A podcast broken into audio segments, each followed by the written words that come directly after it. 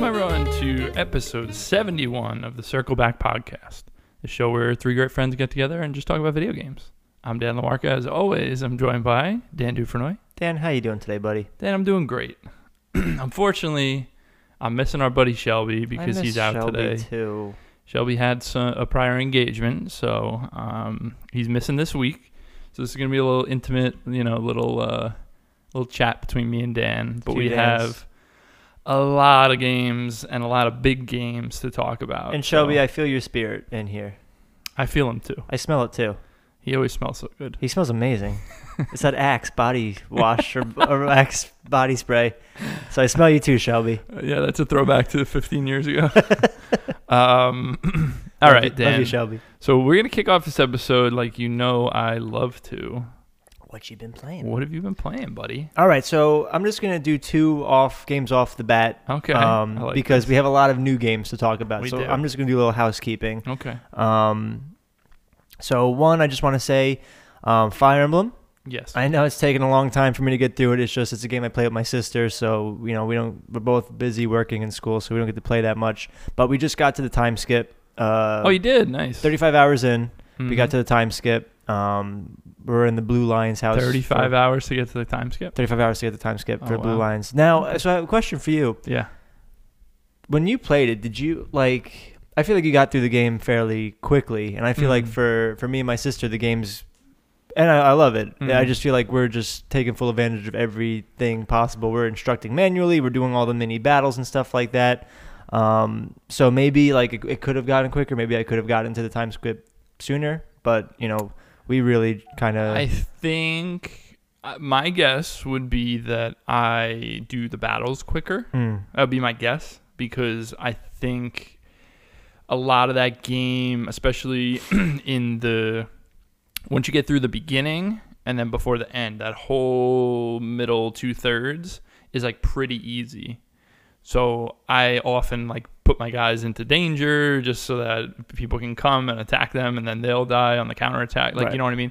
So I, I'm pretty quick on the on the tactics. so maybe it's just like the of it. learning curve. That's what I'm assuming it is because I, I really did do everything. I instructed manually. I Yeah. did all the side stuff. Um, you know, on, on your days off when you're walking around, I Around the castle. exactly. So, but yeah, so uh, you know, I'm enjoying it. so what are you thinking? Yeah, And the time skip. Um, you know, I feel like game of the year will spoil something. Game of the year, we're going to talk a lot about this game. I know that because we weren't really able to talk about any really deep, Yeah. real details. So you know, I still have a few questions, and maybe it's something that would be better left for you Yeah. know, ju- just because I know you did a different route. So you know, the way that my route's going, it portrays other houses in a negative light. Mhm. And I remember when we were talking when we started. Um, remember you saying you know the blue lions were portrayed in a negative light. So you Mhm. know, I'm curious, depending on what house, who's portrayed as the villains or the you know what I mean. So it's all about yeah. you know Well, your Dan, vantage point. how about this? I, I'm gonna give it. I'm gonna give you a nice uh, vagary philosophy. okay. Do you want to maintain the status quo, or do you want to break down the infrastructure? break down the infrastructure. That's what I'm Uh-huh. all about. That's my mo. I don't know if the blue lions are all about that. That's all. That's all I'm gonna say. I gotta say, the blue lions they were going one way, and then after the time skip, you start to really see like the, you know, the the real true heart of a lot of the people in the blue lions, Mhm. and it's very uh, it's very scary. Actually, it's a little weird. It's like, oh my gosh, these people seem so squeaky clean, and now it's like Isn't it so fucking cool to after the time skip to meet everyone again and be like, oh man, what Yeah. have you been through? Look yeah, at seriously. No, that's Yeah. exactly it. I mean, and there's always been some jerks in in the Blue Lions. I mean, Ingrid's a jerk and Sylvain's a jerk. Yeah. But um, now you start to see some people that you were like, oh my gosh, like you're one of my favorites, and now you, oh my man, you really turned into something. That's like Felix did. different. Felix did the opposite for me. yeah, where- Felix where, turns like, a little bit. I yeah. didn't like him at, when when they were younger. I was like, this guy's kind of like got to stick up his butt. Oh yeah. And now he's like really cool and wants like vengeance. He's and- seen things, yeah, for sure. So you know, it's interesting. I know I like games that, that do that. I've, I've really been enjoying this game. You know, I'm hoping to finish it by game of the year. Can't guarantee nothing, but Of course, yeah. at the time skip. Um, so that's that, and just one more just to get it out. Um, still Mhm. playing Dark Souls remastered every chance I get. I'm up to Sen's Fortress, so I just beat uh, Nice. So why this that's a big deal for me is That's where you left. when I played Dark you Souls the first time, Yeah. it was Quelaag ringing the second bell. That was that's as far as I got the first Yeah. time. playing it before you know other games. But now you're a. Bloodborne veteran. I'm a Bloodborne veteran and a Sekiro veteran. That's so right, like now right. Dark Souls is like piece of cake. I'm loving it so much. Um, You you get kind of. I, I feel like it would be natural that you're enjoying it more, oh, definitely. and because you're like appreciating how it's different from those games. Yeah. But you can see where a lot of the ideas came from and stuff. for sure, and like the frustration doesn't frustrate me the way that Mhm. like it did the first Mhm. time. Like the frustration's just like you've okay, been broken. yeah, I know how to. I know I gotta get better. I know I just gotta learn. I gotta be patient. But um, Mhm. what is cool though, and the one thing that I really, uh, you know, when you're looking at Dark Souls, Bloodborne, and Sekiro, the differences in how you have to approach each game. You know, so when I played Bloodborne, you learn that whole pl- approach, and then you play Sekiro. And I was trying to play Sekiro like Bloodborne, and it's like, no, you got to play it like Sekiro. And then Mhm. going to Dark Souls, I was trying to play it like Sekiro, And but it's like, no, you got to play it like Dark Souls. yeah. So it's it's awesome. Um, you know, this is one of those games that, you know, I, I plan to to finish. You know, if I have like an hour of free time, let me Yeah. just try to grind through an area. Mhm. You know, do my best. You're and- enjoying it though. Oh my gosh, I love it. I love it so much. I really do. I th- those uh, from software games. I just I love all of them. They're pretty. They could all be up, you know, top ten greatest games ever. I love them that much. So Pretty good. and as well, you know, I remember when I first started playing Dark Souls, and you gave me the pitch, and I was so frustrated and angry at it. I, I subjected you to something really rough. but it's awesome. So, so yeah. So you know, I'm making progress. I'm I'm older and wiser, and That's right. Got a little more patience. got a little more patience. Yeah. You know, beaten down by life a little bit. Yeah. So yeah. that's it, man. Yeah. So All right, cool. So those those those are your little cleanups. Those are my Um, cleanups. I'll do a cleanup too, and say I finished Disco Elysium. oh, okay. Uh, I came out of that game. My thoughts, how I was, where when I talked about it last You time, loved it. I still love it. Okay. Like I think it is a I think this game is going to have ramifications in that uh, isometric RPG like world. Like games coming it's going to be like RPGs before Disco Elysium and RPGs after Disco Elysium because they set the new bar for what storytelling in those games is and what choice is and freedom of uh, characterization and uh, the, the the branching paths and the way they work hmm are so brilliant and they continue to be brilliant. And when you pair that with in a well written story that so there's a difference between a like good like a well built world and we'll get into this in a little bit but there's a difference between a well built world and good writing. Hmm and this game has both like really really well you know? And it's so funny because I, I i've been you know sekiro came out early in the year. I was like oh how is this not how is this how is anything going to beat it for game of the year? Right. then outer wilds came out and i fell in love with that game so much. If outer wilds and, and I, I don't want to like keep like showing my hand here but i, I can't help it. Outer wilds it for me is like a all-time like top five like it is that good uh, for me Mhm. like it, it struck a certain chord with me and, and i was so obsessed with it like disco elysium would be that game where i'm like wow i can't believe this game overtook sekiro for me you know game of the year would Disco Elysium be a game of all time? The way that Outer right Wilds so that's the difference Okay. and and i think th- a major issue that i have with it is i don't like the ending and we'll talk about it in in game of the year. I'm not going to spoil this now. It just came out a couple weeks ago. It was a very uh, unsatisfying not not that i wanted resolution per se like not unsatisfying like i didn't get my resolution. Unsatisfying in that it, con- it continuously was surprising in the choices it was making and the the different uh, options it gave you, and then in the end, it didn't do that.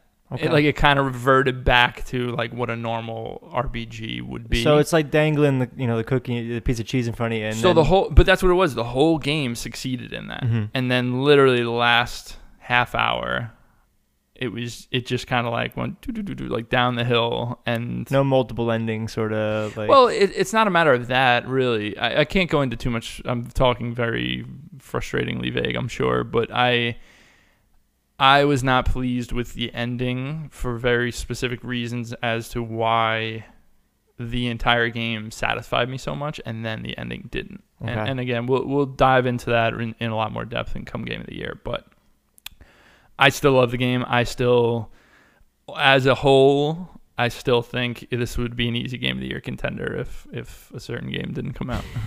what game is that? and again, that's just for me. That's not that's not me saying, hey, the Outer Wilds has to be our game of the year when game of the year comes out. But I, it, it Outer Wilds struck me in a way that very few games in my life have. You know what I mean? So trying to compare other great games to it for me personally is Is like unfair. yeah, it's tough. You know. Would Disco Elysium be a game of all time? The way that so you didn't I, I I wouldn't know yet. It, it, Right. it didn't hit me in that the way that Outer way. Wilds did because I'm telling you, you know, just to bring Outer Wilds back in, I I rewatched our playthrough of that, and man, I got choked up just the same amount of times as I did special. It's special, man. So I'm- it's very special. so I, I guess my question was is just if Disco Elysium had that same sort of punch, So you can't. Um, it, and I you can't mean, compare. I yeah, you know I know it's it's a different thing. tonally, it's completely different. Yeah. Like you can't even, you know, like how do you compare like things that are Right. so Right. tonally Yeah. different? You know, like this punched me emotionally, but in different ways. You know what I mean?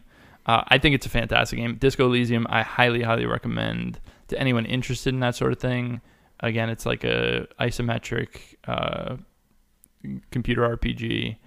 Um, so if you like that at all, this this is that without a combat system, Yeah. which is pretty neat. And from what you showed me, I mean, it looks it looks awesome. It's you know, and this fantastic, and the writing is great, and the dialogue and all the you know the permutations Yeah. and stuff like that. How long did it take you to? uh, about it. thirty hours. Okay, Yeah, that's nice. That's a yeah. I, I've heard some people say it took them like forty or fifty. Um, again, that that might just be a they sought out every little thing. I did a lot of side stuff in that game, but maybe I missed a few things. I don't know. how much does? Oh, I'm sorry. Um, No, no, I was. How going- much does your choices? So, I because you mentioned the ending and you said how it kind of goes back to the RPG. How much do your choices like? So, is what you're saying is that all the you know? Because I remember you showing me there's so many different choices. There's so many dialogue options. You can just you know you can be Mhm. completely nuts. You can be Mhm. you know super diligent, whatever. Mhm. But you get the same ending, sort of thing. Like it's just the same So- sort of. You could, they kind of funnel you into a. Well, it, it there's a there's a there's a mystery at the heart of the game. Mhm. It's a this person was murdered. Who were they murdered by? right. Okay. You can't stray too far from that because it's a story they're telling. Right. You know what I'm saying? So Mhm. like, of course, the ending of that main through line Will be. will be the same for everybody. How you got there, who is there? That's where the intrigue is. Yes. Okay. and it does it very well. I'm not suggesting that like there's no payoff for all the choices that you made differently. Mhm. I'm literally saying it it turns itself into a different type of game Gotcha. in a disappointing way where all of a sudden it's more of like a by the numbers like this isn't very surprising you know whatever when literally at every turn every decision you make you read your dialogue options and you're like holy shit like i can say that? Or i can't believe someone would pick this you know? Like that's kind of what this game is. Yeah. and so it's just i don't know I, I wasn't thrilled with the ending but Okay. disco elysium in general highly highly recommend. Awesome uh, i think it's 30 or 40 bucks on steam. Cool.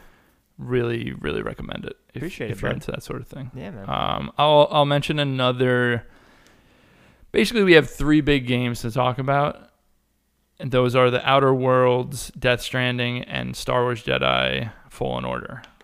I'm gonna save those three, and we'll decide after. But I have two others that I'll talk about. okay. One is I finally jumped into the Dark Pictures anthology Man of Medan, Ooh, tell me. which is the guys that made Until Dawn. Mhm. Supermassive, I think, is the studio. Yeah, Supermassive game. Uh, they made another one of those. I did not finish it yet. Me and Diana were playing it as like a Halloween type, you know, you know, it's a spooky story, and it's the thing that I'll say is I I love Until Dawn. You you listen to our last episode where we wanted that on our top ten. oh, Until Dawn's a Yeah. great game. because it's really a great schlocky horror film. Yeah, it's awesome. And this game, I think, uh, so Until Dawn came out what 2016 or 15, 17? I believe actually. 15. 15 that long ago. I mean, Holy let me double check, but keep going. Um, it feels exactly the same in the Yeah. same frustrating aspects of it, like like little graphical hitches and Mhm. glitches and stuff like that. And it's just but the graphics don't look better. 15. 15? Super, supermassive games. Yeah. You know what I'm saying? So like you expect that like I see other AAA games. So I remember when like let's say games earlier in the generation when they came out and you're like, man, the graphics in that game. I think of even last year God of War Right. and we're saying, man, that game graphically is, is insane. Now I'm playing Death Stranding and Star Wars Jedi, and I'm like, wow, these look so much better than those games, Mhm. right?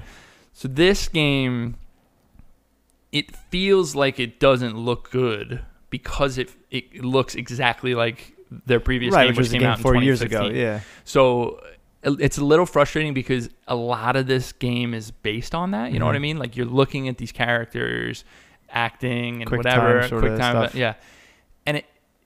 When I say it's the same game, it's the same game. It's it's literally like you you're doing the quick time events, you're making choices that affect people living or dying or whatever. Like, and that's not a bad thing. Like I like this game. It's just not hitting as hard because it doesn't feel like they they're doing anything new at all, even down to the literal way that it looks. You know what I'm saying? Mhm. What So- about how's the like you know the characters and in the story? As, So I- it's been good. It, it's, yeah, like is it spooky? Does it have like a that haunted Yes. house sort of feel? yes, Like it's got the same feel of like a oh, this is like a you know cheesy haunted house, like scary story Yeah. kind of thing.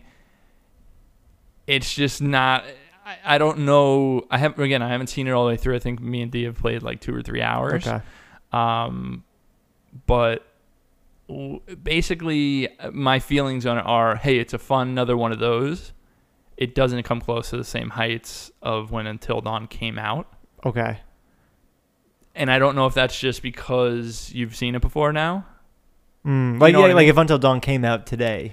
This happens sometimes where where you, you get a sequel that might be better, but it, it feels like it's worse because it hasn't done enough to separate itself. you Yeah, know that's what a good point. Well, this is an anthology series too, right? So they're going Yes. to release other. So their plan, I think, these are a little bit smaller than Until Dawn. I think they're going to be like six to eight hours, Mhm. and they're going to release like one a year is their plan. Okay. So it's like an anthology. Th- They show Horror you the trappings of like there's this guy that looks like he's going to be in all the stories. Okay. You know how like you would go back to the therapist oh yeah, yeah, in yeah. between. So The guy from Fargo. yeah, so it's a different one. It's a different actor and it's a different setting, but you go back to him and it's like him in his like hallway that has like all these different paintings and you go into one of the paintings and that's oh, where okay. that's oh, where it's like, this it's story like Night. Gallery. Yeah, Okay. it's like Tales from the Crypt. Yeah, you yeah, know? yeah. So that's their idea. I love it. I think it's awesome. And the game is good. It's got an interesting story going on and and I enjoy it. Mm-hmm. It's I'm just, it does- not it's not like when Until Dawn came out, I wanted to like tell everyone, play this game. This Right. is awesome. And it's like for this one I'm like, eh, you know. If you like this sort of stuff, play it. It'll be fun. Would you tell people to play Until like? Would you say like, ah, you know, just stick with Until Dawn? Like, is it one of those things where I- is Until Dawn a better game? I that that's the interesting question is like I, d- I can't really tell you that because if Until Dawn came out this year, would I be as high on Until Dawn? That's the question, yeah, man. and that's hard. I, I will say, as of right now, I'm only two or three hours in. I prefer the Until Dawn story and characters personally. Mm-hmm. I like what they're doing in this, and it may pay off in the end, and I may really, really end up liking it. Um, but right now, I'm like, this is good. I'm enjoying it. Nothing about it is like thrilling. Did any of your characters die yet? Not yet. We're All doing pretty good. All right. Yeah.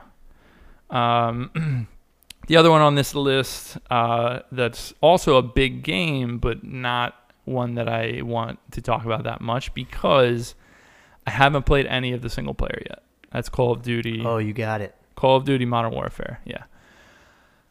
So I got it because I wanted to see it through. I read enough about it where I was like, okay, I, I got to see it for myself. I want to see that single player story. Other things have been out. Outer Worlds came out. Same day, right? Yeah, so I I've been really this game for me has been hey I want to play an hour of multiplayer or something. Let me jump in and play Mm-hmm. it feels great to play. All the like they really upped the impact of the of the weaponry in a in a way that like Rainbow Six Siege or Counter Strike feels impactful with each shot. You Right. know what I mean? Like you feel it. "Ooh," yeah. and it's really good, and I like it a lot. Um, but no story mode yet. haven't touched the story mode. That's why this isn't one that I'm like, all right, I really want to talk about it because I need to see that story through, and then we'll really dig into it here. Mhm. Um, but I just wanted to mention that I have been playing it. I played maybe about five or six hours of online throughout the Okay. past couple weeks. Um, it's fun to play. I really enjoy it. That's about all I have to say about it right now. Because it seems like speaking of story, it seems like Call of Duty lately, at least, has been really trying to up their you know narrative game. Yes. This game in particular, they are citing like a lot of Kathryn Bigelow stuff. Mhm. Like, you know, they want to be the Hurt Locker, they want to be Zero Dark Thirty. Yeah. I haven't touched it, the single player. I've read and I've read about it. You know, I haven't spoiled myself on it, but I've read enough about like what it's going for, and so I, I want to jump in and See- see for myself what it's all about. Cool. Um, so once once that happens, we'll sit down and talk about it. Probably on, well, I don't know, maybe maybe not on the next episode, but the one after. We'll see. Um, definitely before game of the year. So Awesome, man. yeah, Is this? Oh, sorry. I was just gonna say that's Call of Duty Modern Warfare. Um, are we on to our big big three now? I think so. 'Cause I just wanted to ask one question. yeah, Uh, I didn't play it. I was just curious if you heard anything about it because that was a game that I was following and I just didn't get around to it. After Party. yeah, I have it downloaded. Okay. It's on Game Pass, Okay. so I have it downloaded, ready to go. Mm-hmm. Again, too many big things going on right now that are taking up a lot of my time. Um, my goal, I have, I have like a roadmap in my head. I want to finish Death Stranding. I want to finish Outer Wilds or Outer Worlds, and I want to finish Fallen Order Mm-hmm. before we do Game of the Year. And then I'll have like a week or two of like cleanup where I can do After Party. I- Right. I, have a couple games on that list where I'm like, oh, I want to touch that. I want to do this. I'm also really nervous because a game called Phoenix Point. Have you heard of this? No. It's by the guy that made the original XCOM games. Oh, dude, you love that. He's making a game. He made a new studio. They're making a game. That's your. That's got your. it's coming out first it. week of December, Of and that just seems mean to me. Why this time Feels of year? personally. I wish this was in summer. this is a personal attack. All in summer. Um, but uh, we'll see. I mean, that might be so. Giant Bomb does a thing with their game of the year where they do, uh, like for example, this year we would do 2019, 2019's 2018 game of the year, where it's like either a game nobody played last year and then realized it was good, Oh, I like or that, yeah. or a game that we didn't get around. we to didn't get around to because it was released late or whatever. Like, th- th- I think that's an interesting idea. We might have to steal that one. All right, giant bomb. We'll give you. We'll give you the credit. But we'll see. I mean, I, I, maybe I do end up getting to it. I don't know, or maybe it gets pushed. so many games. I have don't no know. idea. Um, but yeah, Doom, all right. Doom got pushed. Thank God. Can Yes. you imagine having to? I mean, I really want to play that game, but shit, we have so many games right now. That would be next week. Oh my gosh, too much. There's too much happening. All right. So there's two Outer Wor- Outer Worlds and Death Stranding. You finished Outer Worlds. I finished Outer Worlds. I have played like 30 hours of Death Stranding. Okay. So like we have a lot to dig into in those games. So you want I'm to gonna just talk do about Star Wars first. Yeah, because Because it came out last night. I haven't played. We're recording this Friday morning, so obviously most normal people haven't played it yet. Uh, I I it played yet. it at midnight for about three hours. Um, so the game is Star Wars Jedi colon Fallen Order. I don't know why it's like that. It's not Star Wars colon Jedi Fallen Order. it's Star Wars Jedi. Star Wars Jedi. Is that like a new series? Star Wars Yeah, Jedi. that's what I'm wondering. So this game, I started it up, and right away, its inspirations are on its sleeve. No doubt about it. It's there's it's, an a, it's a Star Wars. it's an game? uncharted Oh, okay. uncharted opening sequence. Uncharted 15 minute sequence. It's what you would picture.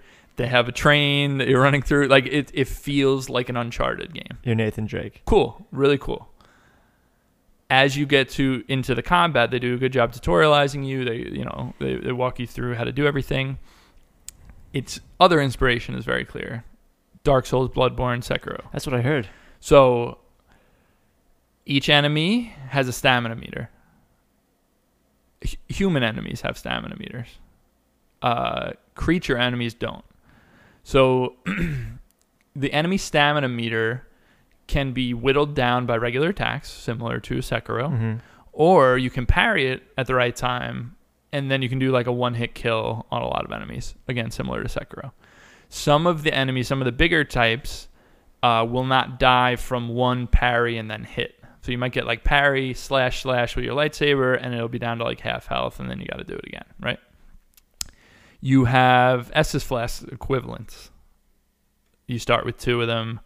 Um, your little droid spits it out, grab it, you know, inject yourself, and you heal. You have meditation points that you rest at, and your options are spend skill points, and there's a skill tree. So unlike Dark Souls, it's not attributes; Okay. it's a specific skill tree. So maybe more like Sekiro. Um, you get like the force path, the defense path, or the lightsaber path. Whoa, so you could do a game full force, just use the force? So obviously, so you have the basics of everything, and then you're specking in certain directions. Okay. So if you want to do force, it's like all right, you get a, he- you get this upgrade, you get an extra little bar of force power. Go, and then your next one is your force slow lasts an extra few seconds or something. Um, your other option at that meditation point is to rest. If you rest, you regain all your healing items. You regain, you regain all your health, and all the enemies respawn. It's It's It's yeah, one of those. It's a Souls game. and I actually really don't mind that it's like aping so much because it seems really really good. Um, it's fluid, it's fun to play. Um, the storytelling and the characters are awesome so far. Again, Okay. I played about three hours. I've gone to three different planets. I've heard there are about five or six planets. Um, the final inspiration is Metroid. And I and I'm not just saying like a lot of people say, "Oh, it's like Metroid where you need to get certain abilities to go somewhere."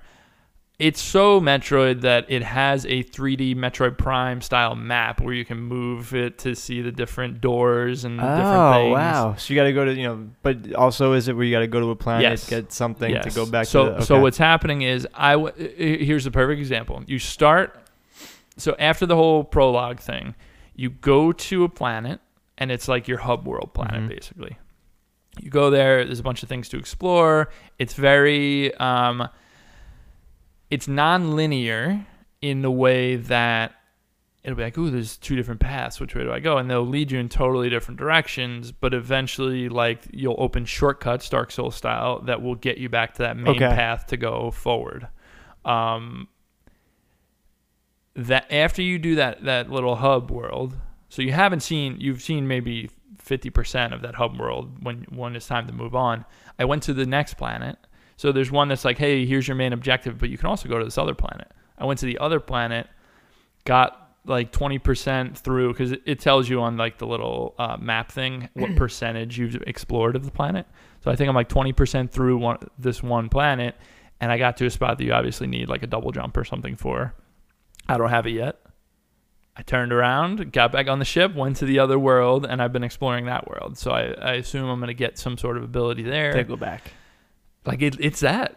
It really is that. Are you Um, loving it though? Yes, I am loving it. And and the interesting thing is like I'm loving it more than I thought I would. Oh like wow! because what I mean by that is like it's not a perfect combat system like a Dark Souls game is. Like it's not. But it's everything about it is like pretty good. Like there's not like it's not as good of an Uncharted game as Uncharted. It's not as good of a of a Dark Souls game as Dark Souls.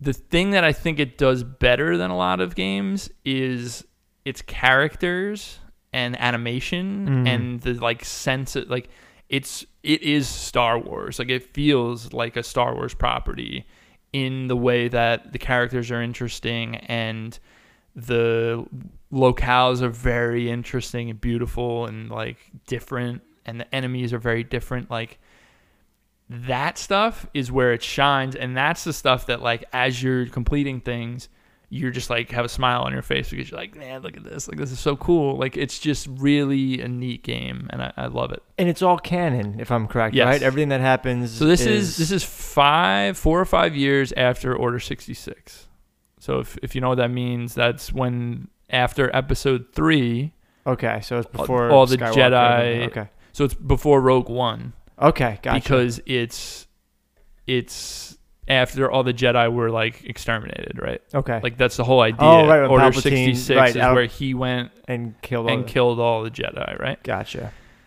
So you're a Jedi that was that was the apprentice of like a you know really higher up That was Jedi killed, that was okay. killed. You assume I actually haven't seen it yet, but you're you're just seeing flashbacks. Okay. You know what I mean? Like it, it doesn't seem like he's alive.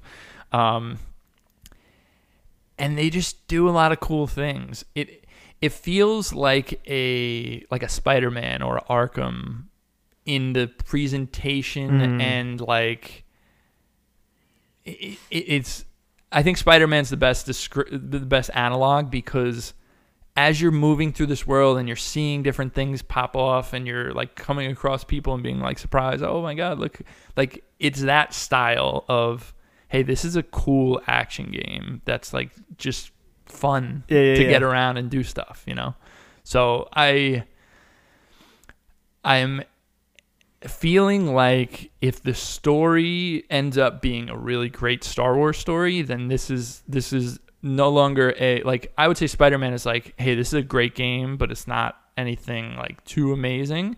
Like if this if the story ends up being as good as I think it might be, like this could separate itself from the pack of Oh, those wow. type of games Okay. and actually be like a, a really amazing Right. game. You know what I mean? But I see what you're saying because I felt way, that way with Spider-Man, where it's like, man, I, like uh, Spider-Man was one of my top ten Yeah. games too, but it was just like, man, it's just a lot of fun. You're playing Spider-Man, like that's Yeah. cool, like, and I, I enjoy that. And that's the feeling you get in this game. But then you see cutscenes and you see how well how like well realized everything is Mm-hmm. And like the care they put into everything that I'm I'm hopeful that their story is going to be more impactful than the Spider-Man story. You know what I mean? Mm-hmm. Right.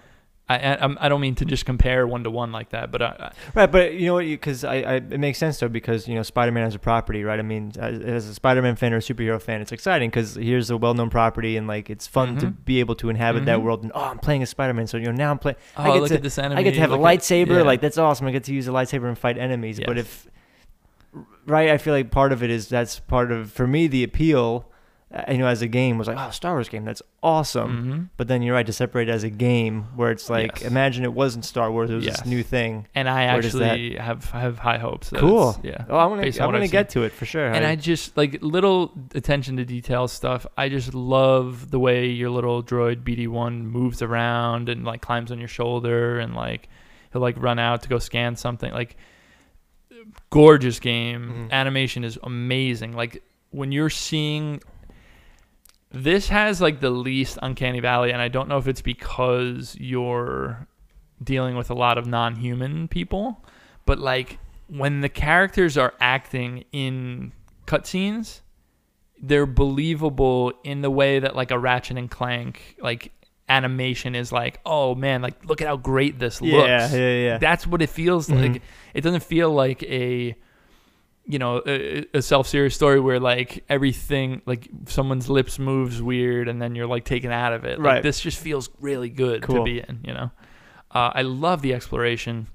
I came across an optional boss. I stumbled into them. Guy with a health bar named enemy. It was like a dark souls optional boss. Um and it's just cool man like it's just really fun to to see that Is it open world? Like, is it? so each each world You each can go. planet you go to, you can go wherever. I know that's I know You're- that's a, that's a loaded term. I, I just mean like, can you? Yeah, it's definitely it- not open world. Like there are no side quests. Mm, okay, There are no quest but you can givers, explore. You can. Okay, but you explore in a Dark Souls way. okay. You know what I thank you. mean? Gotcha. Like you're walking around an environment, and then you, except for in this case, it's Metroid gated. So like you'll come across a door. can't get in. So you literally come across doors that'll say this door is locked from the other side, which is a Dark Souls thing, Mhm. obviously. But you'll also come across a double jump thing or a, a thing you need to force push down Gotcha. and you don't have force push yet. And on your map, this is a really cool thing, similar to what Resident Evil did earlier in the year. On your map, a door will be green, yellow, or red. A green door means you've already been through it. A yellow door means you haven't been through it, but you can get through it. Mm, A red door means you don't have the ability to get through it yet. okay. and it's really smartly done Mhm. and and it's it's kind of goofy like pulling up your map and it's like very video gamey but it's really good you know what i mean like it's That really helpful awesome. I, Yeah. I can't wait to, to get on this. I think you're gonna love it Yeah. I, I think it's a really well done game my only qualm okay. Is that i hear bad things about the technical aspect of this game What are you playing it on? I'm playing on PC. That's why I, I I have not personally seen any frame rate issues or any any jank. I haven't seen really anything. I haven't had a bug. I haven't had anything. So I don't I can't really speak to that. I played 3 hours. I've read a lot about this game this morning and people are really saying that it's really seriously bad. Now you played Control on console when it came out too, yeah, right? PS4, and I had a lot of issues as well. I think it might be comparable to that. But it didn't see. But that's the thing. I, Control was so intriguing and so unique to me that like that stuff. I've, I've, never I've never been the guy that's been like, oh, does it, you know, does Mhm. this Mhm. run well? Does Mhm. this look good? Like that doesn't bother me as much as it does other Right. people. Um, but you know, Control was intriguing. You know, and there was moments where I played Control and the game would just freeze. And I'd be in the middle of something, and then I gotta, you know, I have to shut down my PlayStation just to That's restart bad, again. Yeah. So that, you know, but that doesn't take away my love of Right. the game. I'm afraid that it might be a similar experience to you. And my only concern with this and that aspect Mhm. is the fluid nature of your mobility and then going in and out of cutscenes smoothly. If it's hitching up and doing stuff, it might take away some of the like awe that I'm experiencing. You know what I mean? Like if that, so like if that happen, if that stuff, if that those sort of glitches and those sort of game crashes happen during like a Dark Souls, Yeah. I'd be very like frustrated. Right. You Yeah. know, because like Yeah. you're you're in the middle of So again, I haven't I haven't had a single sixty-five bucks for nothing. I haven't had a single bug, crash, yeah. stutter, nothing. My game has run great the entire time. I've, I've had no issues. Mhm. I I have heard other things, so I just wanted to mention it. Uh, it hasn't been my experience, but it is something that I've that I've read about. Cool. So Well, not, that well, not cool, but we appreciate that. that is Star Wars Jedi Fallen Order, All right. and I am excited to continue that game. I'm excited to play that game. So let's talk about Outer Worlds, Dan. Mm. I know you finished it. You said I finished it. I played about eight or nine hours. Okay. Okay. I did. I'll tell you exactly where I am. Okay. I did everything on the first planet. It's called like Groundbreaker. Groundbreaker. Yes. Okay. Did everything there. Okay. Everything. Then I went to Rosewater, Okay. and I'm most of the way through that, Okay. Gotcha. and that's where I am. gotcha. Yeah. So I know I have a ways to go, Yeah. but Well, that's- it depends how many side quests you do and how much. Yeah, and I, I'm always. So uh, we're we're gonna talk about this game, and I'm so, so we're gonna talk about this game in general. But the thing that I want to say right off the bat is I really enjoy this game. I like the writing. The second Death Stranding came out, I realized that there's a reason why I'm playing Outer Worlds 20 minutes at a time and then being like, all right, I think I'm gonna I'm gonna go do something else. Compared to Death Stranding, where I get stuck there for hours playing that game, and and I don't want to jump too much into Death Stranding now, but I just want to mention that because that that has been my experience with the Outer Wild so, or the Outer World so far, and I don't have much to complain about uh, having what I, what I've seen it's just not grabbing me and and now I'll let you talk more because you finished the game. So it but- was, it's so funny that you said that. So I made sure that I finished Outer Worlds before Death Stranding because I knew that Death Stranding was just gonna take over Mhm. like like everything. And and I've realized so every point that you're making, I totally agree with. But I, you know, so this game, uh, you know, talking about you know Jedi wearing its heart on his sleeve. This game obviously was made by some of the developers of the first Yeah. Fallout's and Fallout New Vegas. Mhm. Um, you know, so it has that DNA of even games that I loved ten years ago, Fallout Three and Yep. Oblivion and Skyrim. I think I just realized that I don't, not that I don't like those games anymore, but they're just not my style of game yeah. anymore. I, you know, I, maybe I don't know what that says about me, but I feel like I'm more of like a, a linear story guy now, and just the, you know, just the way that having all these okay, I need to go work on all these people's relationships. I need to go make money so that I can do this, and then okay, we gotta go to Mhm. this plan. It just that sort of thing doesn't grab me anymore. And I don't know if that's just because, you know, my life's changed. You know, I got my own Mhm. relationships and friends and school and Mhm. work to worry about. I, I just, but um, I really, really enjoyed uh, The Outer Worlds. Um, I think it took me maybe 35 Mhm. hours to, to beat the whole thing. And I did a bunch of side quests. Mhm. Um, I really, really liked the characters. I think Mhm. all the characters that you come across, um, very intriguing, um, very interesting. The writing was good. Mhm. Um, I liked the permutations. I my but the issue with my first the first world. Um, I don't know how you played out the first world. We can talk. We can spoil that first world. Yeah, that's okay. It, it, it's literally like an hour or two. Okay. You're done with that world. It's, it's not bad. All right, so full on spoiler. Yeah, we'll talk Okay. completely about that first world, just so you guys know. Okay, so this was maybe my favorite part of the whole game, and then nothing. Really? and then nothing else Oh, lived wow. up to that. Okay. So you go to this place called Edgewater. Yeah. And it's this uh it's like a fish cannery town. It's Yeah. run by this guy. He's just a real dirtbag. He you know, Mhm. he treats his workers like crap, but you know, it's all for the benefit of, you know, the community and you know, Mhm. he makes this amazing product. But yet this product is making everyone sick. It's just a really, really bad situation. So there was a group of people outside the town that used to work in the town Yeah. And they they're kind of like a like a hippie commune. They Mhm. you know they they grow their own herbs and everything like that, but they're butting heads with Edgewater. Mhm. So you have a choice where you have to uh, take a power source. Yeah. So in order to power your ship to get off the planet, you need to. Either take it away from Edgewater, the corrupt city, or Mhm. I forget the name of the uh, I don't remember. the commune, or take the power away from the commune. Mhm. right? So here I am. I'm like, man, like I really like this commune is awesome. Like they're super nice to each other. That you know they help each other out. I don't like this dirtbag who's running this town. You know, I don't want him to, you know, to get get his way and, and take more advantage Mhm. of his his population. So I have Parvati as my uh, my companion. Parvati. Parvati. Did I say it wrong? Uh, That's all right. Parvati.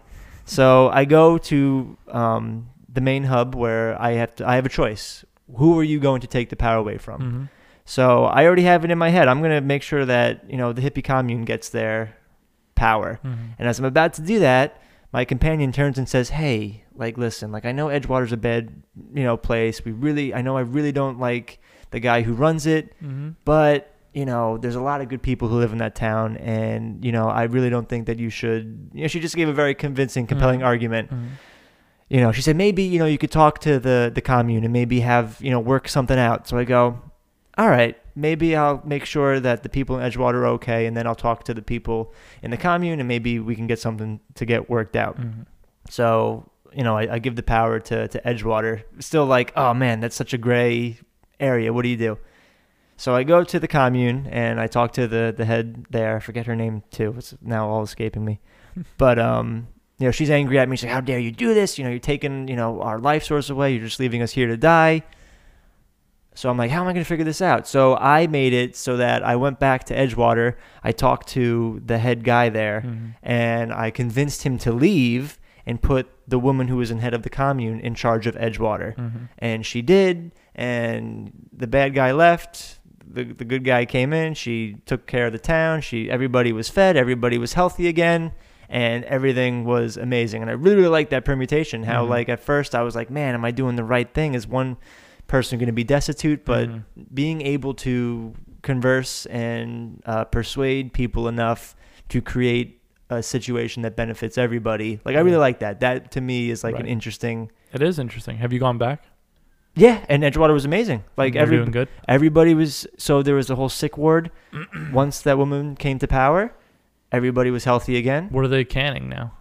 There's no canning. It's all just growing. Uh, it's all Oh, just they're grow- farming. They're farming, growing herbs, everything like that. Everybody's healthy. The whole town was, you know, thriving. That's great. So that was awesome. So I really liked how, you know, at first you're given like a black and white decision. So what did the guy say? But you What were able to work in the gray. What did the boss say when you went over to him and was like, "Hey, So at first, like you had to just do a lot of convincing. So I made sure I wanted to play this game as you know as little combat as possible. I'm Yeah. just going to try to persuade, intimidate, or lie my way through everything Mhm. and just build certain situations. So my first thing I did when I got skill points was just you know persuade, persuade, persuade. right? I did the same thing. Um, so yeah, at first he was totally against it. He was like, "No, I'm not gonna. You know, this town needs me. This is everything." And I was just able to persuade him enough to leave, and he voluntarily left. And sh- the head of the commune came to power, and So the interesting thing for me, so that that town, yeah, Edgewater, uh huh, is like this hyper capitalist state where like everyone's working for the company. Everyone's like literal property of the company. There's Mhm. there's a little side thing that where someone says like oh you know so and so committed suicide and technically that's damage to company company property so he owes a ton of money like whatever. So it's it's it's going for obviously cartoonish hyper capitalism but it's it's saying something obviously right the problem that I had was I did almost the exact opposite, where I gave power to the commune, okay, and then I went and talked to her, and I said, "Hey, everything's gonna be all right, right? Like you're gonna let these abandoned people, whatever, come into town." And she's like, "Yeah, we know we, we the more the merrier. Like we need hands, whatever." I was like, "Great." I went over. The guy was pissed. He, I convinced him to not have his guard shoot me or whatever, and I left. I go back to the commune hours later, and it turns out she just like closed her doors to everybody and was like, "We don't have space for everyone." Like blah blah, blah whatever. Whoa. Yeah, and it, I felt really bad about my choice. And it's the interesting thing is, so when you talk about a game, I, I think about similar things when I when I think about Disco Elysium, right? When you talk about a game that wants you to have the freedom of different choices, Mhm. usually they skew towards a certain as their own mental all right What's- this is the altruistic this is the actual right way to play right, Right. so i'm interested in what that must say about what these people are thinking if me powering the commune and then her saying to me that she's going to let people in And then not. and then not letting people in i'm kind of like what a, like are we that cynical like, Wow. is that what's happening here That's so interesting. yeah, because I I wouldn't. So I would not have expected that I could go get rid of Reese or whatever his name is. Isn't it Reese? Oh, Reese. Yeah, yeah. Like I wouldn't have thought that I could go there after I provided him with power and Yeah. say, "Hey, uh, why don't you step down and we'll let uh, yeah, yeah, yeah. let this person in." Grace? No. Great. Was that her name? I don't know. Grace. I don't know. I don't know. She had gray These are just coming to me. Yeah, I don't know. Maybe, but Um, yeah. No, it was it was thanks to my companion. She's because because basically Parvati said to me same thing. she said the same thing. Okay. Yeah, but How'd you respond to Parvati? so I just didn't agree with her. Like I was kind of like, yeah, I get what you're saying, but we need to break down Mhm. the structure in Yeah. order to rebuild it. Like I'm not going to allow them because in my head I was like if I provide them with the power, Right. they're just going to keep they're going to they can They're say gonna whatever keep they the- they're want, gonna but they're keep going the to keep the system, yeah. status quo going. And I remember being like I appreciate what you're saying. You're speaking more from your personal emotions than actual, you know, radicalism that needs to happen. Right. So I was, I turned it, and she's like, "Man, that was a tough choice, but you know, I'm sure you did the right thing for you, you know, whatever." And then it turns out I'm supposed to feel bad about what I did. Like it's crazy. Yeah. Well, see, like I said, it all worked out for me perfectly. like it really just like the the best situation possible. Like Yeah. we got rid of this dirt bag, yeah. and everybody was healthy. So I also realized that he, so he he has like the dirtbag nature of like a local like congressman or something, where like he doesn't really have a lot of power, No, but he's like the but he but the, he the face of exactly Saltuna was it? yeah Saltuna, but but what he really has is nothing. Mhm. He he just has the power over the immediate people there. Right. if if his higher up said, "Hey, you're you're closed. That's it," then he would just leave. Mhm. You know what I'm saying? Like, hmm so I didn't necessarily think that he himself was this evil, you know, whatever. Not that I'm like sympathizing with him, but I'm saying like I wouldn't have been like, "Hey, we got to take down this leader," because guess what? They're just gonna send another guy just like him to take his spot. Yeah, You know no. I mean? Once once So we- that's why I'm interested in. Yeah. So did they? Was there any dialogue about like did uh, Spacer's Choice like cut off? so I don't want to spoil the ending. Yeah. So So don't spoil that. But let, let me talk then because I haven't seen it. okay. What I'll say is, what I would assume would happen is, if I did that and sent that commune leader to take over Right. that town, I would have thought that Spacer's Choice would kind of abandon it. Whoever gets left behind, this is what I would think. Whoever gets left behind makes the choice of, okay, either I go with Reese uh, to go do whatever Spacer's Choice wants from Uh-huh. there, or I'm going to live at this commune as a hippie now and and abandon my post as a Spacer's Choice employee. That's what I would assume. I cannot envision Spacer's Choice being okay with this new style of agriculture. I'll have you know, Edgewater. I beat the game. Edgewater is great. Edgewater's doing better than That's why I'm, ever. I'm they ended in a very uh, New Vegas way. I'll put it Yeah. this way, where they Okay. should. I don't think this is a spoiler or anything. They ended New Vegas way, where like you get like a snapshot of each town and each person that you've come across, and Yeah, it gives you a little yeah. epilogue on how they, you know, how they're doing, how the town's doing. Apparently, I'm just so smart. I made the best guess choice so. possible. I That guess was- well, yeah, I guess it was a you know utilitarian choice. It was the way to benefit the most number of people. yes. Um, but you're right. I mean, I guess I, I don't know what my, my line of th- my line of thinking was. I'm gonna listen to Pravati Because she probably knows better She- than me. She because she here. worked Yeah. with him. Yeah. So maybe together we can convince him to. Because the way that this game was sold to me and why I was so excited for it was that you could play this game purely persu- and you Yeah. can't to the craziest extent, but you know this is a game where you can talk your way out of anything. So Yeah. I said, huh.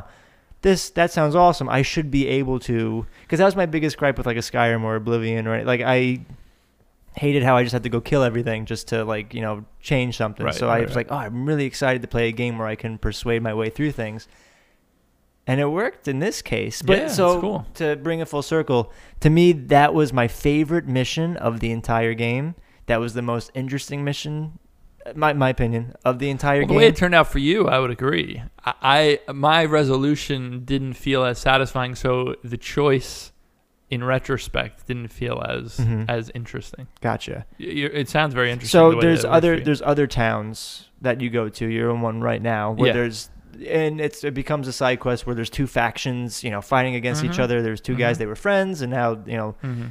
um, and there's a way to resolve Yeah. it. There's a way to choose just one side Yeah. and stuff like Yeah.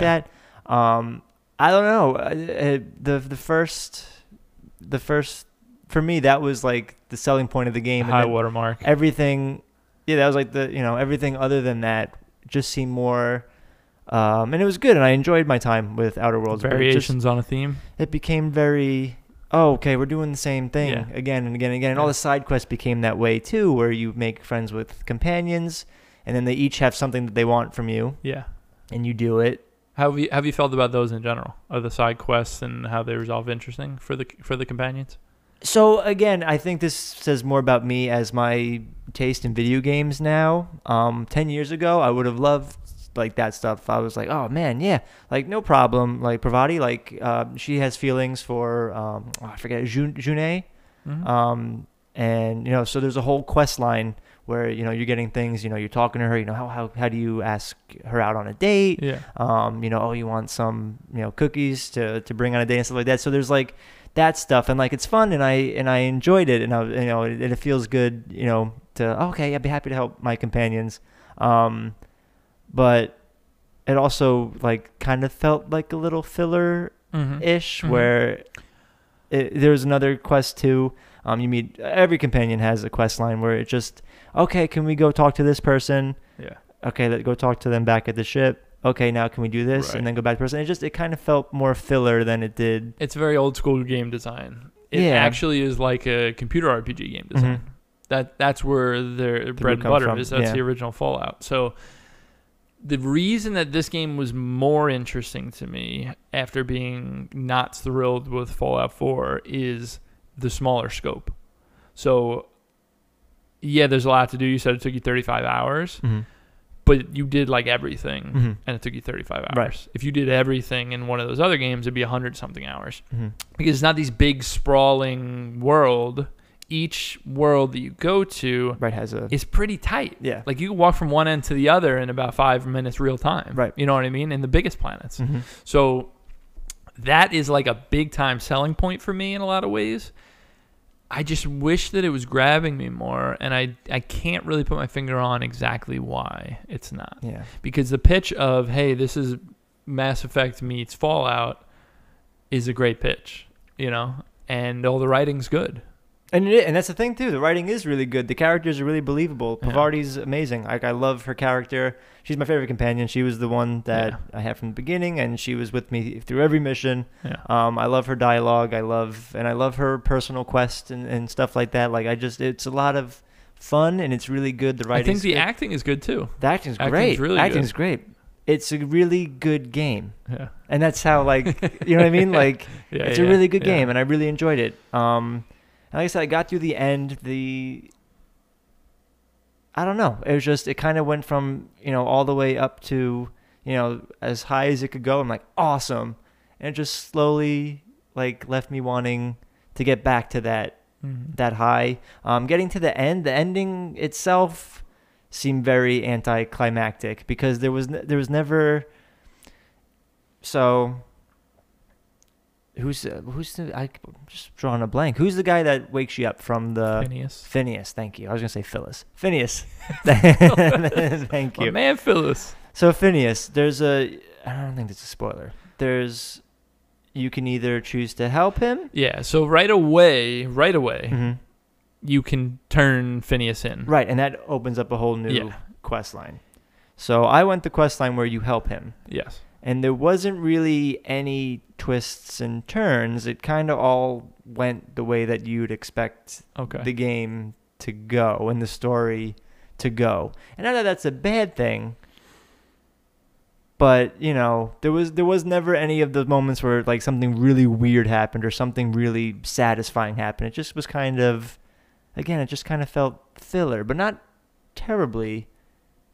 It was a good game. And that's kind of my, you know, my piece on it. Like I really enjoyed my time with it. I just maybe 10 years ago I would I would have loved this game. This would have been my favorite game Right. ever.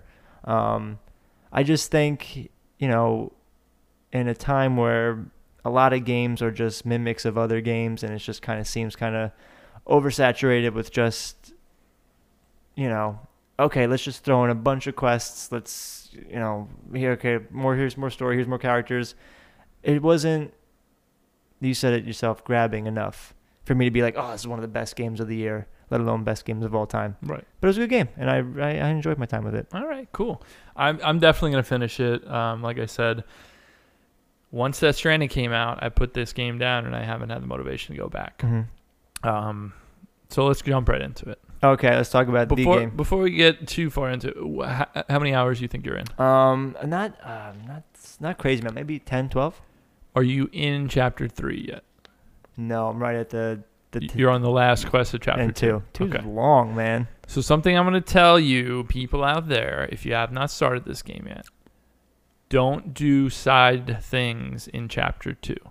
Oh, that's all I'm doing. Get to chapter three as fast as you can.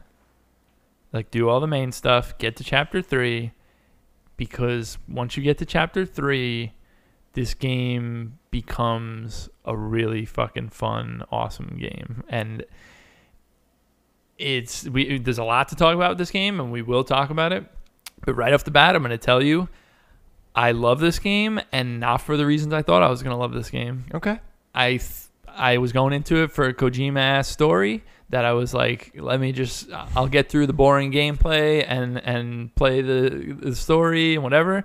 And it's totally the opposite. I love the actual moment to moment is something so satisfying about bringing packages to these different places. And once you get to chapter three, I'm going to talk to you about what it is, and it's not spoilers because it's mechanical things Mhm. you're building infrastructure. So you're actually putting in materials into these auto pavers, which build roads that allow you to travel, traverse the land more easily. Okay. Like I built a few bridges already, and These are like full on. You you put your things into auto pavers and it builds a stretch of road, and then the next auto paver you put your materials in and it builds the next stretch of road. Other places, I'm jumping ahead here, but I just want you to know like the gameplay loop for me is so fun and satisfying, and like there's so many like there's so many tense moments of like I have too much stuff on, I gotta cross this water, my stamina's running out. Yeah. But like it sounds so silly and it Yeah. sounds so monotonous, but I love it. Like I absolutely love it. I think it is awesome. And the stuff that I don't like is that Kojima is not a good writer at all. I know. Isn't that weird too? Like it's But the reason, and, and it, we're gonna go back and talk from the beginning of this Yeah. game, but there's a lot to talk about with the this game. thing that I'll say is Kojima is a great world builder. Mhm. fantastic. He's an ideas man. Whoever lets him write is wrong about what Yeah. they're doing because I feel if like he's like an M Night Shyamalan. it, it could, it could be.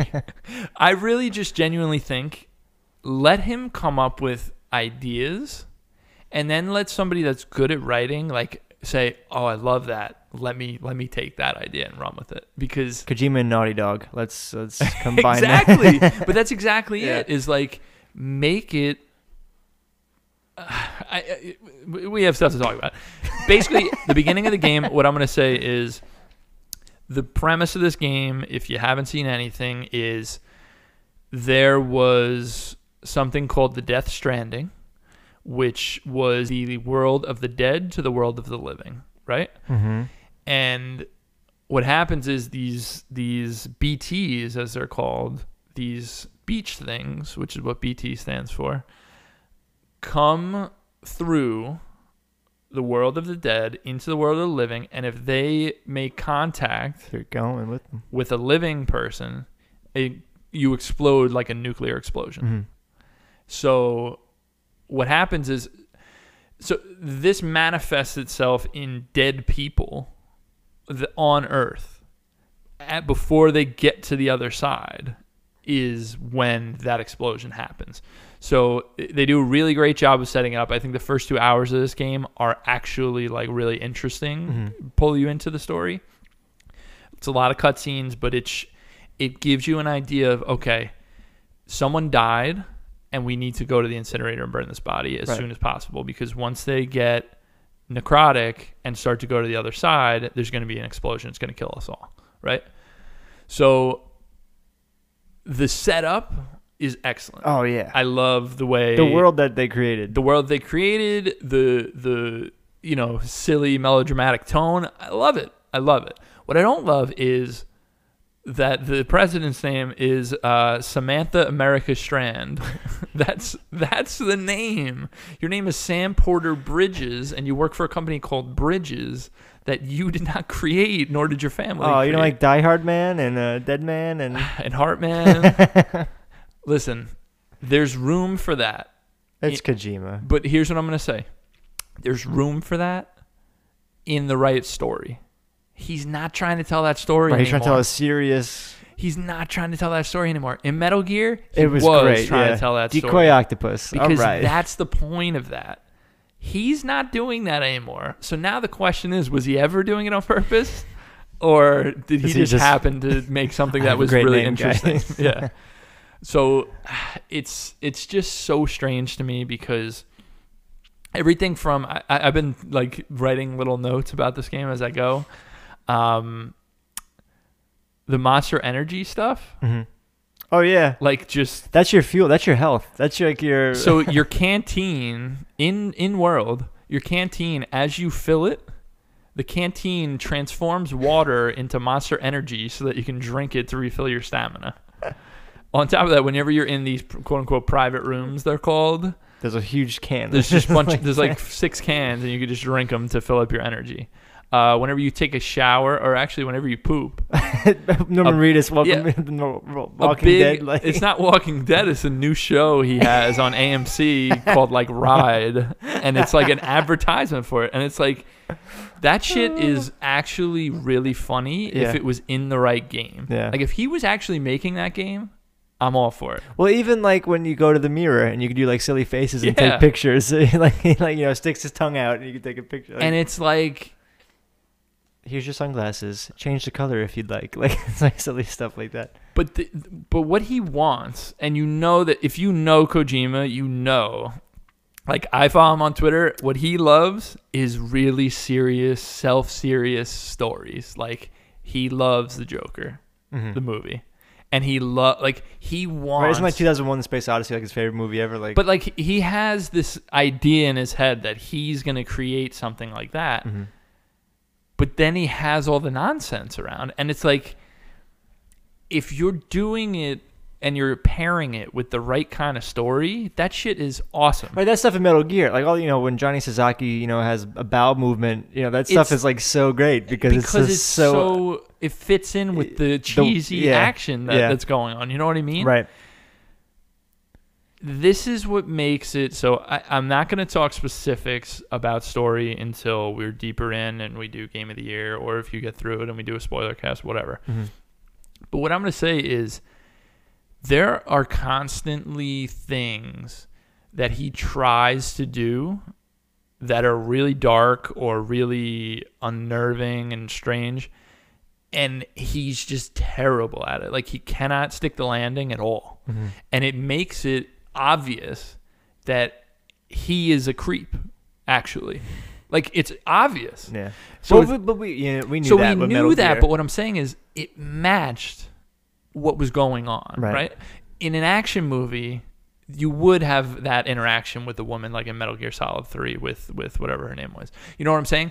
Because that's an action movie, like that's that's how it is. So he's playing with the trope there, or so we thought. This is what I'm saying. So I'm actually having like a This existential moment actually here, is, yeah. where it's like Kojima's actually a dirtbag. he's actually a creep. Like Yeah. he actually is.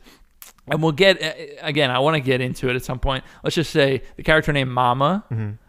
uh, talks about her milk coming in a lot, and it's like, what are we doing Yeah, exactly? Because much. like you have, he has some sort like. He's just like bearing all his weird like Fantasies uh, yeah and- kinks and and and you know psychological issues for the world to see and he thinks he's making some sort of art. And and it just makes me angry because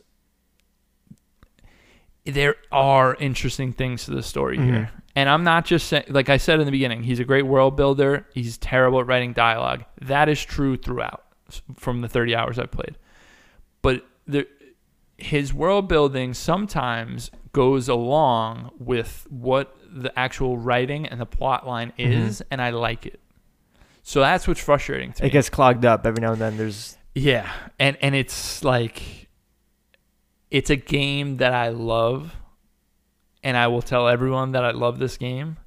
But it's a game that frustrates the shit out of me. The more I see of the of the Of those moments, cutscenes, yeah. the more I am like, oh my god, what the fuck, and it sucks. It just sucks.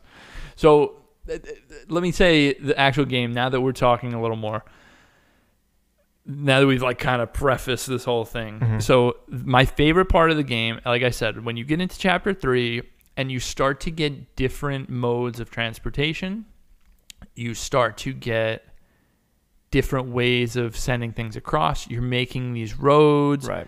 It's a game The- about connection. So the yeah, he calls it a strand game because he and this is where it shines though. This is what I'm talking about where his idea of of the connections is awesome Mhm. because literally you you see it now in chapter 2. You see a path that you walked and if more people walk that path, not only does there actually a footpath, like more people online walk that path. You get like a footpath, but it'll literally break down rocks on that path. Oh yeah. Like it's amazing. And it's I- such a smart idea. I love it. Also adding, you know, ladders places or you know And bridges ropes later, to get like, down Oh, and- I didn't put that there, but some player, you know, somewhere Yes. else, like you know, And that shit is awesome. I love the and idea it of, like, yeah. gets better and better as you go on because I'm telling you, when you get to like the auto pavers where you're building roads Mhm. and you all of a sudden you'll come to an auto paver and they take a lot of resources to get. So like you gotta go in the mule camps and steal resources and go to your you know level up your relationship with the the different way stations so Mhm. that you can borrow resources from them when you're doing all that, it's a lot. It's a lot of resources it takes. But all of a sudden you'll stumble across and you're like, all right, I need a lot for this. And then you'll see someone almost already finished it. Yeah. Like, awesome. Like, this is almost done because we're all working together to do this. And it's so, so cool. That's the pitch, I think. That's the talk about positive interaction, like Yeah. positive gameplay, Yes. like that stuff It's great. is where it's A plus. It's great. And when you pair that with the fact that I love the moments, like there is something so satisfying. The way they trickle out the different upgrades and the different Mhm. new equipment you get, and like different. I'm telling you, different modes of transportation. Like it's you're not always on roads. You get other things. You get like other ways to get around, and it's fucking awesome. Yeah, and especially when the music kicks in, it's just you and the environment. Like those Ah. those moments, so it, good. it cr- it makes you realize that it's a whole different experience than what you know we're used to. It's a, definitely its own experience. But you're right. I think the clogs. He couldn't help himself. Like that is such a good idea for a game. And the thing about it is I like the pacing of it so far. Mhm. If the What chapter are cutscenes were good, 6. Checks okay. But the way the the chapters work are so weird. I'll I'll explain it to you, but the way the cutscenes are interspliced every once in a while and the way things happen and you're like, "Oh, I got to go do this now." It's very well paced. If the cutscenes were actually good, then I would be like beating the, game strum ever, so yeah. hard because it's such a great experience hmm and it just gets more and more frustrating at the more I see of the story. Um, I will say, in typical Kojima fashion, he does interesting things like you put your birthday in in the beginning of the game. So it was it was just my birthday yesterday, and Dan, your birthday's coming up. Yeah. On my birthday, you know how you get the cutscenes with the BB when you plug it in. Oh, with the yeah, Mads yeah. Mikkelsen. hmm So he walks in. I'm gonna I'm gonna spoil this because it's hilarious. He walks in and he's got flowers and he's looking at the BB and he's like, "Do you know what day it is today?" and then he's like, "Is it Mama's birthday?" And he goes, "No." He goes, "BB, is it your birthday?" He goes, "No, but it is a very special day." And then literally he picks up the camera like it's a fucking GoPro that's been sitting inside this BB tank and he picks it up and he walks across the room and he goes, "You think I forgot?" He's like, happy birthday and he holds the flowers out to you It's like that stuff I love. Like that's so awesome. Like- but it's like man like why do we need these overwrought cutscenes that are trying to be so good and melodramatic and they're so terrible so terrible and all the visual design, all the sound design, the way everything looks, the way the people look, the way the uh, environment, the monsters look. I love it all. Yeah. I love it all. It's literally just the actual dialogue that human beings are speaking to each other. Because the I, if you read the emails, they're well written, oh my gosh, those are so good. but they're great. Why can't who, who wrote those emails that should be writing the cutscenes? Because this this is what I'm saying. Like it's it's a game I love, and it most certainly will be on my top ten of the year, unless something happens in the last 15 hours that I don't expect. but it's a game that should have been one of my favorites. This ever. game. So yeah, this is a game that should have been maybe you know. It should have been one of my favorite games, and, Ever. And it, it's frustrating because it, there's so much to love, and it, there's just so much to dislike too. Like, yeah, I, I mean, there's it, really the mama thing, and there's something with fragile that I'll Again, that whole yeah, that whole freaking So the the the I the difference is honestly the difference between this game and a lot of other Kojima games is that the female character there are a lot of female characters Mm-hmm. and uh, they're actually good characters. Like they're not like Fragile is a good character. I know her name's Fragile, whatever, but she runs Fragile Express. It's her own company. She's the head of the company. Like she's she's awesome. Until you learn about this whole thing that you haven't seen yet that's like it's not a bad idea. It's just terribly written and my eyes rolled back into my head for 10 seconds when a certain line was delivered. It's like David Cage, where it's just like you're trying to be super self-serious, Yes. and you're taking a very, very serious, you know, you know, a serious theme here that really affects real people, and then you kind of play with it just because you think you're being edgy. Yeah. Yeah. it's Exact- that's exactly what it is. It's And- exploitative. And, and, he has no idea how to do it. He has no idea how to handle it with any grace at all. And it's it's But in a way, and I don't know Kojima personally, but I wonder how much it is. You know, oh, I'm gonna push the envelope. I'm gonna be exploitative. You know, I'm gonna I'm gonna be edgy, and that that could be detrimental to a lot of people. I think he wants so badly to be like a a like The guy should be. A, the guy wants to be a movie director I for know. sure. his movies would be terrible. He wants though. to be Kubrick. Do you know that? he wants to be Kubrick. but he doesn't know how to write. Yeah, no. he doesn't. He has fantastic ideas. I, I keep saying it because I mean it. He has great ideas. This game is full of great ideas, game design ideas, and world building ideas. Like actual, he is excellent at Mhm. that. If he had an actual writer that knew how to write dialogue, that will come in and do that. I was talking to my friend Ozzy the other day, and I was like, "Do you think when these actors come in, like the, Margaret Qualley Mhm. is is Mama, right? Mhm. She was the daughter in in Leftovers. Like she's a great actress. The shit that he makes her say, like does he not, does she not sit there and say like, is this guy a fucking Really? weirdo? Like I'm not doing this. Like why do they all love him? And I think I know why. Because he pitches them the big idea instead of the here's my script. Hey, you're gonna have to say this. You get what I'm saying though? Yeah. Like, cause it cause it is a great idea. So when he comes to Guillermo del Toro and says, "Here's my idea for a game," and Oh starts man, talking this sounds it, amazing. he's Yeah. gonna be like, "I want in. That's amazing." Yeah, that sounds like it's gonna be groundbreaking. And it is for that for the for the reasons it's it's groundbreaking for the reasons that you said. You're absolutely right.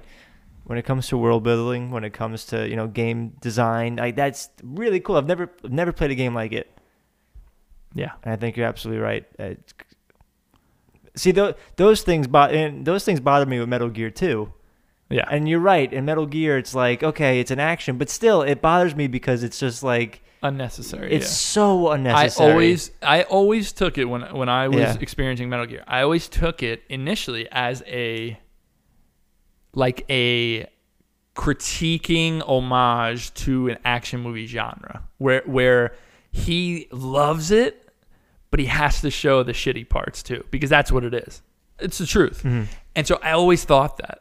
And now that this game is You're out, like, no, he's I'm like, actually no, he loves it. He's, That's- he's this is him. this is his. yeah, uh, that was his whole ass. this is he was fantasy. showing us. Yeah, That was his whole entire ass.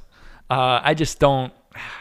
I know that stuff's really frustrating. It's frustrating, but And it is stuff like that that holds back what a, a great game it could be. yeah, I still really love this game. It comes with a ton of qualifications, obviously, but I cannot emph- overemphasize how satisfying this is. And there are some people. This, this is how I would describe it. Ready? You hear a lot of people. This is a very divisive game. People love it. People hate it. Oh yeah, of course. The people that To be hate expected it, from a game But like what I'm going to say is the people that hate it, I think, don't find the gameplay satisfying or enjoyable. hmm So then it's so much easier to say, and look at what a terrible writer he is. This game fucking sucks. So I get it. Like Mhm. I'm not arguing that. But for me it's like I love so many things about this game including the moment to moment gameplay that I I'm looking past the stuff I don't like. Right. And I'm not giving it a pass, but I'm able to say as a whole I really enjoy this game despite it. You know Yeah. what I'm saying? For sure. So I'm sure there are some people that, that don't mind the the uh, you know ludonarrative dissonance between you know the the the game that they're that we're actually playing and then the story he's trying to tell in the cutscenes. I mean, it's it's it's like two different experiences really. Um, but uh, to, to some people, that's probably not a, an issue. Uh, I like I said, I, I cannot imagine this is not going to be on my top ten games of the year. Um, but I still have quite a few hours to go. Yeah. Um, It's a long game. I will say also, I I mentioned that I was on chapter six. The way that it works is like chapter two is like I feel like chapter, I've been in chapter two. I feel chapter like two is like eight to ten hours. Chapter three is like fifteen to twenty hours, Oh wow. and then chapter four is an hour. Chapter five is an hour. Chapter Oh, wow, six. is- okay. so I feel like I've been in two for a long time, and part of me was like, man, if this game is just this, I'm just kind of like, uh, Now, this is it is so important for me to say that to you. I wish the game would tell you this. Chapter two, while I was sold on it in that moment, I was sold on it with the expectation that things are going to advance and Pick up, change, yeah. and they do. So what I'm saying is like mainline chapter two, and then when you're in chapter three, take your time, do everything. Because guess what? You can end up going back to that first area while you're in chapter three. Now you have all these new things Right. at, your, at your disposal. I wonder how much though. Seriously, when I'm, I mean, I'm still in it. You know, uh, I'm not. I want to. I want to see where where it goes. I wasn't planning on stopping, but Yeah. I wonder how many people do get know, stuck yeah. in chapter two and just go like, "All right, this is the game." I think I'm that's a gonna- lot of people. I'm gonna yeah. go take it back to GameStop. You know what I mean? Like, I, I think Especially because that last quest I couldn't wants you to that. go from one corner to the other corner. Oh yeah. So it's it's a big ask. Well, it's constantly going, go back, then Yeah. go back, and then go back, and then go back, and it's just, you know. So I, I could see a lot of people giving up at that point. yes, I mean, me uh, too. You know, Me too. I can see it. I yeah, I I have a lot of good things to say about this game. I think it does it sets you up for um, stories to tell about your journeys, which I think is the crux of a game that is particularly suited to me. Like I love that shit. Mhm. I, I love Breath of the Wild. I love Outer Wilds. I love this. It has that same feeling of like, and then this happened, and I went here, and then there was a, a BT, and thank God I had this hematic grenade, and blah, blah, blah. And it's like, it takes you through this journey that isn't that main story. right? So it's like, it constantly feels like I'm putting up with the bullshit Just to, to, to enjoy the game that I really enjoy. Right. You know, and what I will say is it's not coincidental that chapter three has been by far my favorite and it has the fewest amount of cutscenes. uh, but it is the majority of the game from what I understand. So enjoy it while you're there. There's a lot of upgrades and interesting Mhm. new equipment you get, and it's really cool, man. It's it, it's really really a cool thing.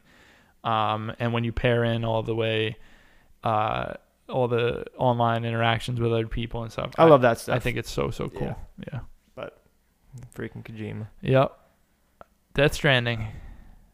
I I can't wait till I'm done and I can I can talk about it because I am I'm itching to talk about specifics, but I'm also itching to see how it wraps up Mm-hmm.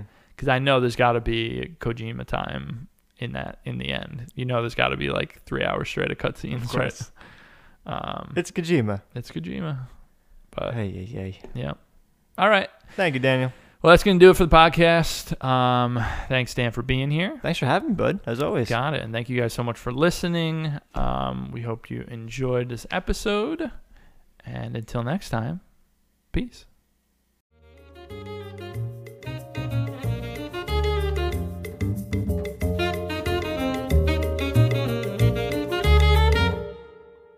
Hey everyone, thanks so much for watching and or listening.